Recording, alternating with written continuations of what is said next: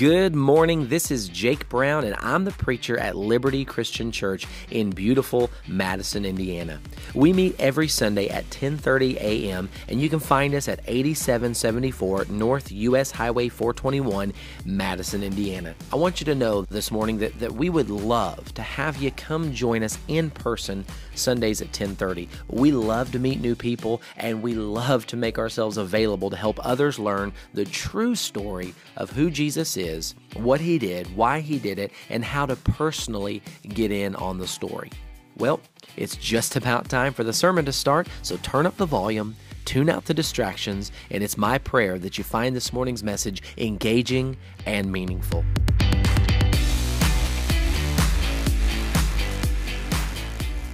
I wonder if you've ever heard this story. It's been said that during the American Revolution, a man in civilian clothes and on a horse rode past this group of soldiers who were repairing a small defensive barrier of some kind. The man observed what appeared to be the leader of this group, shouting instructions uh, with great fervor, but making no attempt to physically help make the needed repairs. The man on the horse couldn't help but inquire of the leader why he wasn't helping these men perform the repairs.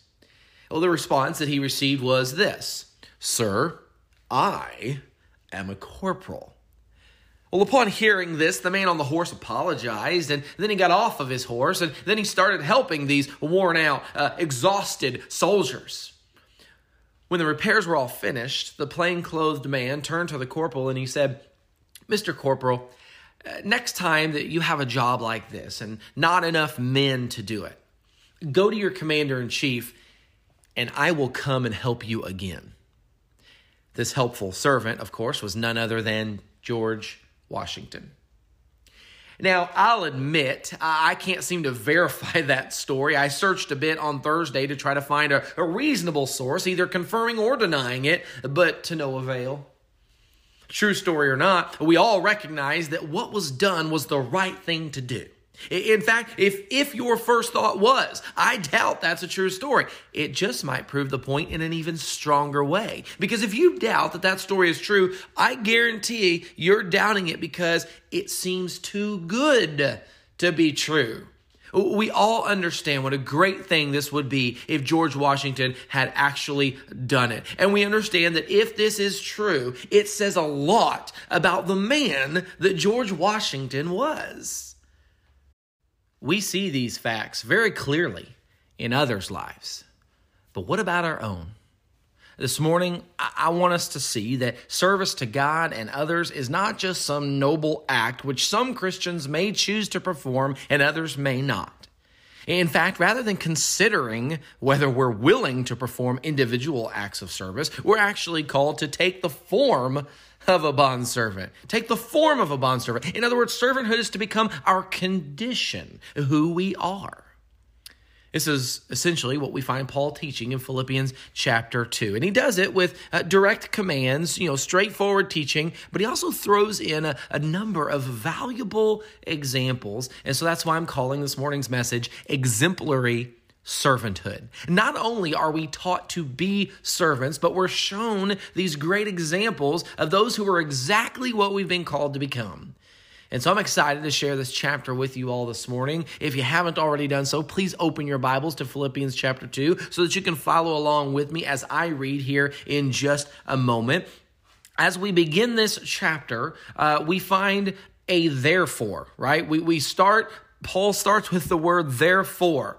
Okay, and so we must ask ourselves, we have to ask ourselves what this therefore is there for, right? It, of course, is referring back to that which was most recently stated by Paul, and that being the fact that Paul wants his beloved Philippian brethren to conduct themselves in a manner worthy of the gospel of Christ, standing firm in one spirit, with one mind, striving together for the faith of the gospel and then, with that in mind, we're now better prepared to start Philippians chapter 2, which begins, Therefore, if there's any encouragement in Christ, if there's any consolation of love, if there's any fellowship of the Spirit, if any affection and compassion, make my joy complete by being of the same mind, maintaining the same love, united in spirit, intent on one purpose. Do nothing from selfishness or empty conceit, but with humility of mind. Regard one another as more important than yourselves. Do not merely look out for your own personal interests, but also for the interests of others. One of the first amazing lessons that we see here is that servanthood brings about unity. Servanthood brings about unity. Look at the list in verse 2 of the things that Paul wants the Philippians to be. To be of the same mind takes work. To maintain the same love takes work. To be united in spirit takes work. To be intent on one purpose, it takes work. And when we come to verse 3, we see that humble servanthood is what's going to bring about the unity that is pleasing to God, that Paul's talking about. Paul says these Philippians are going to have to regard one another as more important than themselves. More important than themselves. You want to know what the Roman way was? You want to know what the Philippian way was? Do everything from selfishness and empty conceit. You are the most important person. But Paul's message is that unity in the church comes by doing just the opposite. In verse 4, he said, Do not merely look out for your own personal interests, but also for the interests of others. I'll say it again this was not the Philippian way. And you know, it's not really the American way either, is it? Church, we are as much in danger of letting our country's culture invade our Christianity as these Philippians were. And so I'm urging you to listen closely to what Paul is saying here. Unity takes work. You don't just stand firm in one spirit with one mind striving together for the faith of the gospel incidentally. It doesn't happen by chance. It takes intentional work. And specifically, that work is humble servanthood. We have to consider others as more important than ourselves. We have to actually do that. We have to actively look out for the interests of our brothers and sisters in Christ. And who does Paul give as an example. We'll look at verse 5.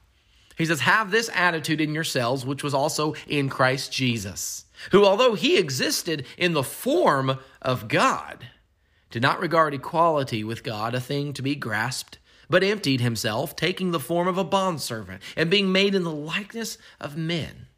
Being found in appearance as a man, he humbled himself by becoming obedient to the point of death, even death on a cross. For this reason also, God highly exalted him and bestowed on him the name which is above every name, so that at the name of Jesus every knee will bow of those who are in heaven and on earth and under the earth, and that every tongue will confess that Jesus Christ is Lord to the glory of God the Father. Not only is Christ the best example that we could possibly have, but this example is how I know that we are to do more than just mere acts of service. We are to become servants. You see, Paul said, have this attitude in yourselves, which was also in Christ Jesus. Have this attitude, have this mind, become on the thought level a bondservant like Christ. Now, Christ didn't become a bondservant of man, he became a bondservant of God. If Christ had been a bondservant of man, he would do whatever man wanted him to do. But Christ was actually doing the will of the Father when he came to serve. Well, likewise, we should do the will of the Father and serve others with the humble attitude that we saw displayed in Christ. Now, this means that you need to pick up the telephone and make a few more phone calls. This means that you need to make a few more personal visits. This means that you need to make a few more purchases for others rather than yourself. This means you're going to use your free time. Yes, I'm talking about nights and weekends to serve others. This means that you might even clear your schedule or take a day off from work to do something for your brother or sister who is in need. Too radical? Well, I have yet to even suggest that you do what Christ did. When I do that, you can call me radical. You hear John 15, 13 mentioned a lot. Uh, Jesus said, Greater love has no one than this, that one lay down his life for his friends. We like that because Jesus said it, and we know that he did lay down his life for his friends. He, he, is, he demonstrated the greatest form of love, and we consider ourselves to be his friends who he laid his life down for, and he considers us his friends as well. So we like that, but how often do we quote the verse just before it? Jesus also said the, in the previous verse, verse 12, John 15, 12, he said, This is my commandment, that you love one another, just as I have loved you. This is my commandment, that you love one another, just as I have loved you. And then he says, Greater love has no one than this, that one lay down his life for his friends. If we love that Jesus laid down his life for us, then we better love how Jesus loved. Love like Jesus. You know, come to think of it, maybe Jesus was the radical one. Anyway, Paul's letter continues in Philippians chapter 2 verse 12. So then, my beloved, just as you have always obeyed, not as in my presence only, but now much more in my absence, work out your salvation with fear and trembling, for it is God who is at work in you, both to will and to work for his good pleasure. You see, just because Paul isn't there doesn't mean the Philippians should just pause their lives or their obedience. Paul says, now much more, even more so now. Paul encourages the Philippians to be striving for unity, not being selfish, but looking out for others and serving uh, those others as Christ, our great example, would. And here in verse 12, Paul calls this working out their salvation. You see, every single one of us is to be participating and doing our part to have unity. Every single one of us is to be looking out for the concerns of others. Every single one of us is to be striving together with the humble attitude that we see in Christ's example. We aren't saved by these things, but we are saved to do these things. And insofar as we choose not to do them, choose not to do them, then we are choosing not to be faithful to God. And so that is why Paul calls this working out your salvation. This is very much related to salvation. Disunity and discord among members of the Lord's church is unacceptable. And as you can see, extremely dangerous. God is working uh, in you both to will, right, to desire to do good things and to work. He gives you also the strength to do the things, Paul says. He's at work in you. And so if you choose not to do what you know you're called to do, what you know you're supposed to be doing, then you're choosing not to be faithful to God. And so you can see why this would be not only unacceptable, but extremely dangerous. It works against the Lord's purpose. And that leads me to another lesson that I want us to see here. Servanthood serves the gospel servanthood serves the gospel. What I mean by this is in the next few verses, we're going to see that when we serve with the humble attitude of Christ, it serves the cause of Christ. It helps spread the message of the gospel. Our humble servanthood to God, manifested in service to our brothers and sisters in Christ, and resulting in unity, creates a powerful witness for Christ. First of all, look at verse 14. Paul says, Do all things without grumbling or disputing. Do all things without grumbling or disputing. Church, God hates grumbling and disputing. You think hate is a strong word? In 1 Corinthians chapter 10, verses 9 through 10. See if you hear some, some strong language here. Paul was writing about the Hebrew people who Moses was leading through the desert, and he said, Nor let us try the Lord, as some of them did, and were destroyed by the serpents. Verse 10 says, Nor grumble as some of them did and were destroyed by the destroyer. That grumbling with God's people against God's leaders is a pretty serious thing to God. That disputing or trying the Lord, which is questioning Him, which is distrusting Him, also very serious to God. This is obviously a matter of the heart. You can see that. It's a, it's a matter of the heart. You can't just force yourself to do some kind things every once in a while, grumbling and disputing the whole time, and expect God to be pleased. You can't do what Paul has said to do while you sit there and grumble under your breath about it or complain to others about others the whole time. You can't do what Paul is commanding Christians to do while you question God's methods the whole time. Again, we shouldn't grumble or complain we should just do what we've been called to do because it serves the cause of Christ. It causes the gospel to make progress, to make inroads, to advance. Look at verses 15 and 16. All these things he said to do, he says now in verse 15, so that you will prove yourselves to be blameless and innocent, children of God above reproach in the midst of a crooked and perverse generation, among whom you appear as lights in the world, holding fast the word of life. That's the gospel. Holding fast the word of life, so that in the day of Christ I will have reason to glory because I did not run in vain nor toil in vain. When we truly live as humble servants seeking unity, we prove ourselves to be blameless and innocent. That, that idea of proving means that we're tested and that there are results. And in this case, the result will be blamelessness and innocence. Blameless, meaning that others can't find fault with us, and innocent, meaning that we truly seek to do no harm to anyone. When the world sees us tested, or, or as Paul calls them, uh, this crooked and perverse generation, when they see us tested, we want them to see these results blameless and innocent, children of God, above reproach.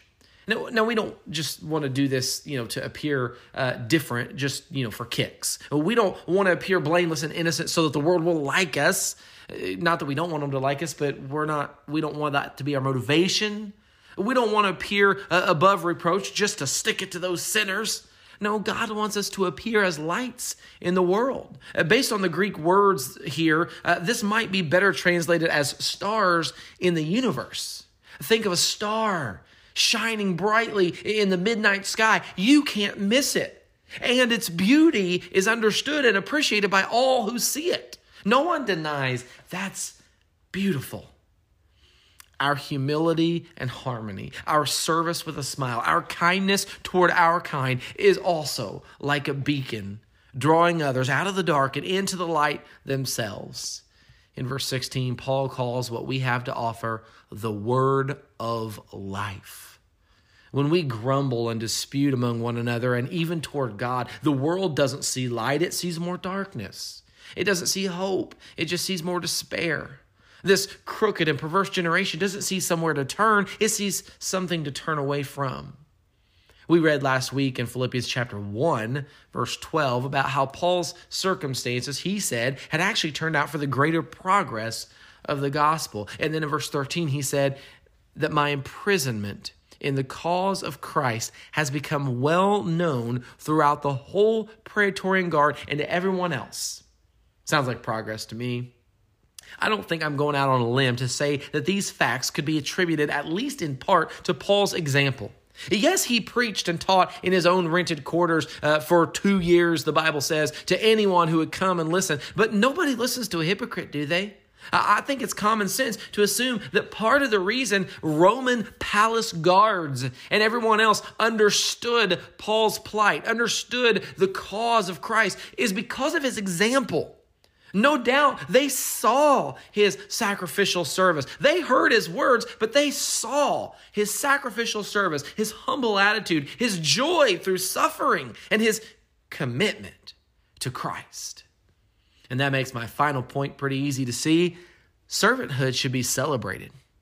Servanthood should be celebrated. Look at verses 17 and 18. Paul writes, But even if I am being poured out as a drink offering upon the sacrifice and service of your faith, I rejoice and share my joy with you all. You too, I urge you, rejoice in the same way and share your joy with me. The Jews and the Greeks would both pour out a cup of wine as part of their sacrificial rituals. Uh, Jews would pour out wine next to the altar before the sacrifice was offered. The Greeks would pour the wine directly on the sacrifice at the end. No one in Paul's day would miss this picture that he's painting uh, of himself if he is indeed martyred for his faith. No one would miss this picture of Paul being poured out like a drink offering on the obedient faith of the Philippians. Here's one of the many ways that Paul provides himself as an example of his teaching. Now, he's not holding himself up and saying, Look at me. Instead, he's just writing to them about his feelings, writing to them uh, about what is true, what is right, how he feels, uh, what he's thinking, and through that, he serves as this wonderful example. Uh, Paul practiced what he preached. If he died a martyr's death here in Rome, he believed it to be a beautiful thing, like a drink offering, and worthy to be rejoiced over. He basically said to the Philippians, If I die now, celebrate that we served one another in Christ right? They served one another. You know, Paul, he went and he converted them to Christ. He discipled them. He led them. He encouraged them. And they, through their obedience and their faith, they also poured into him encouragement. They helped him to continue on in Christ even stronger than before. If Paul died now, he says basically it's something to be celebrated. Once again, we might think that Paul would be concerned with his own current set of circumstances, but his concern here is for the Philippians. a perfect example of uh, verse 4 that we read earlier here in chapter 2, uh, of where he said, Do not merely look out for your own personal interests, but also for the interests of others. Paul is just concerned about them. Look at verse 19 with me now. Paul writes, But I hope in the Lord Jesus to send Timothy to you shortly, so that I also may be encouraged when I learn of your condition Again, Paul's concerned about the Philippians, and the thing that would encourage him right now is to know how they are doing. Well, Paul continues in verse 20. Uh, he's referring to Timothy here. He says, For I have no one else of kindred spirit who will genuinely be concerned for your welfare. For they all seek after their own interests, not those of Christ Jesus. But you know of his proven worth, that he served with me in the furtherance of the gospel like a child serving his father.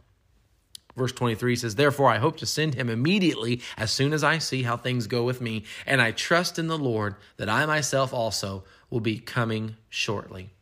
Now, what I want you to notice here is the example of Timothy. Is he a good example of looking out for the interests of others? Absolutely. Paul says he is genuinely concerned for their welfare. Now, he doesn't specifically say that, but he does because he says there's no one else. I want to send Timothy to you because I don't have anybody else who is genuinely concerned for your welfare, meaning Timothy is the guy who is that, right?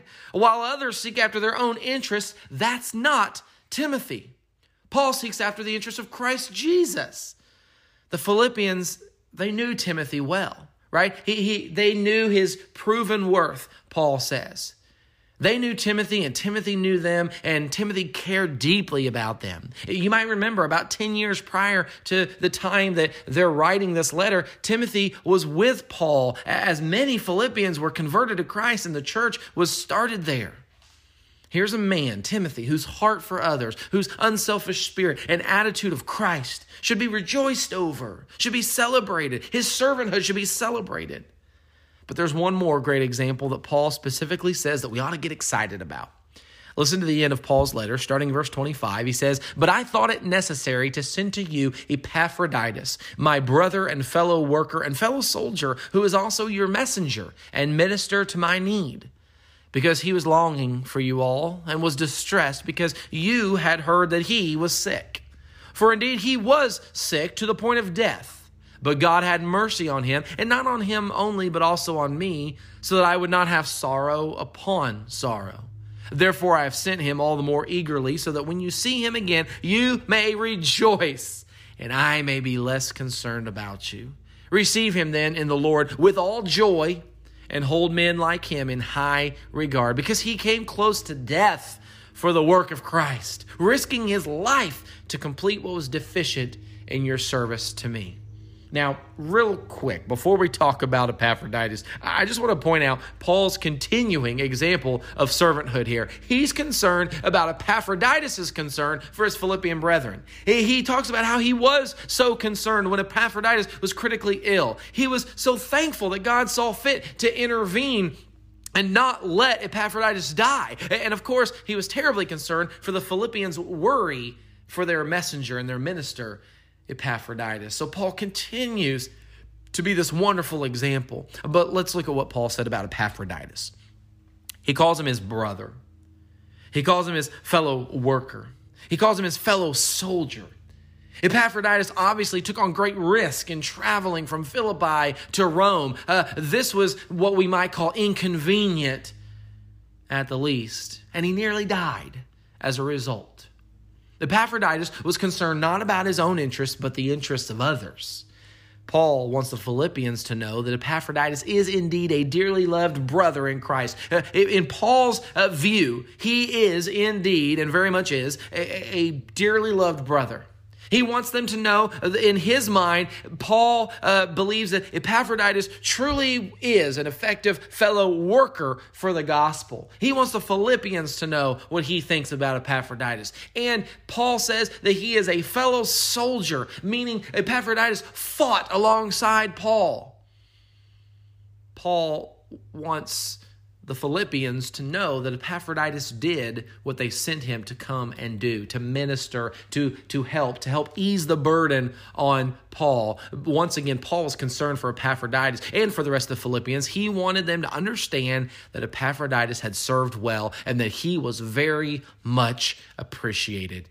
And what does he say? Verse 29, he says, Receive him then in the Lord with all joy and hold men like him in high regard. Sounds like celebrate. When he gets back, after all he's been through and everything he's done, you celebrate that. You rejoice with all joy and hold men like him in high regard. Do you know any servants who do nothing from selfishness or empty conceit, but with humility of mind they regard one another as more important than themselves? Do you see any servants who do not merely look out for their own personal interests, but also the interests of others? Have you ever been blessed by somebody with the attitude which was also in Christ Jesus, someone who took the form of a bondservant? Receive these ones in the Lord with all joy and hold these people in high regard. But let me close by saying this don't only hold people like this in high regard, strive to become like this. We need the attitude of Christ. Each of us needs to become like these faithful, selfless servants that we read about in this chapter because servanthood brings about unity and servanthood serves the gospel. And yes, servanthood is a thing to be celebrated.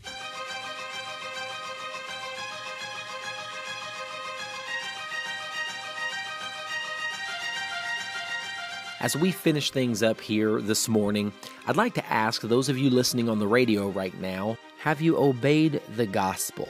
In Romans chapter 1 verse 16, the apostle Paul says, "For I am not ashamed of the gospel, for it is the power of God for salvation to everyone who believes." So, the gospel is the power of God for salvation. Well, in 1 Corinthians chapter 15 verses 1 through 4, the, the apostle Paul writes, "Now I make known to you, brethren, the gospel which I preached to you, which also you received, in which also you stand, by which also you are saved, if you hold fast the word which I preached to you, unless you believed in vain. For I delivered to you as of first importance what I also received." That Christ died for our sins according to the Scriptures, and that he was buried, and that he was raised on the third day according to the Scriptures. So, there are three main statements that make up the gospel. Christ died for our sins, Christ was buried, Christ was raised on the third day. The Bible teaches us that his death paid the price for our sin, and his resurrection made eternal life possible for us. So now that we understand what the gospel is, let's get back to our question how do we obey the gospel? I want to read Romans chapter 6, just verses 3 and 4 for you, and I want you to listen and see if you can hear all three parts of the gospel being played out here the death, the burial, and the resurrection. The Bible says here in Romans chapter 6, verses 3 and 4, Or do you not know that all of us who have been baptized into Christ Jesus have been baptized into his death. Therefore, we have been buried with him through baptism into death, so that as Christ was raised from the dead through the glory of the Father, so we too might walk in newness of life. Did you catch that? Did, did you find the three parts of the gospel there? When we are baptized, the Bible says, we are baptized into Christ's death. When we are baptized, the Bible says, we are buried with Christ. And finally, when we are baptized, we are raised up as Christ was raised from the dead, so that we too will walk in newness of life. If you haven't obeyed the gospel, please know that we would love to talk with you about your situation. We would love to answer any questions you have. We would appreciate the opportunity to discuss with you the costs of following Christ. If you're interested, keep listening, and we'll tell you how you can get in touch with us in just a moment.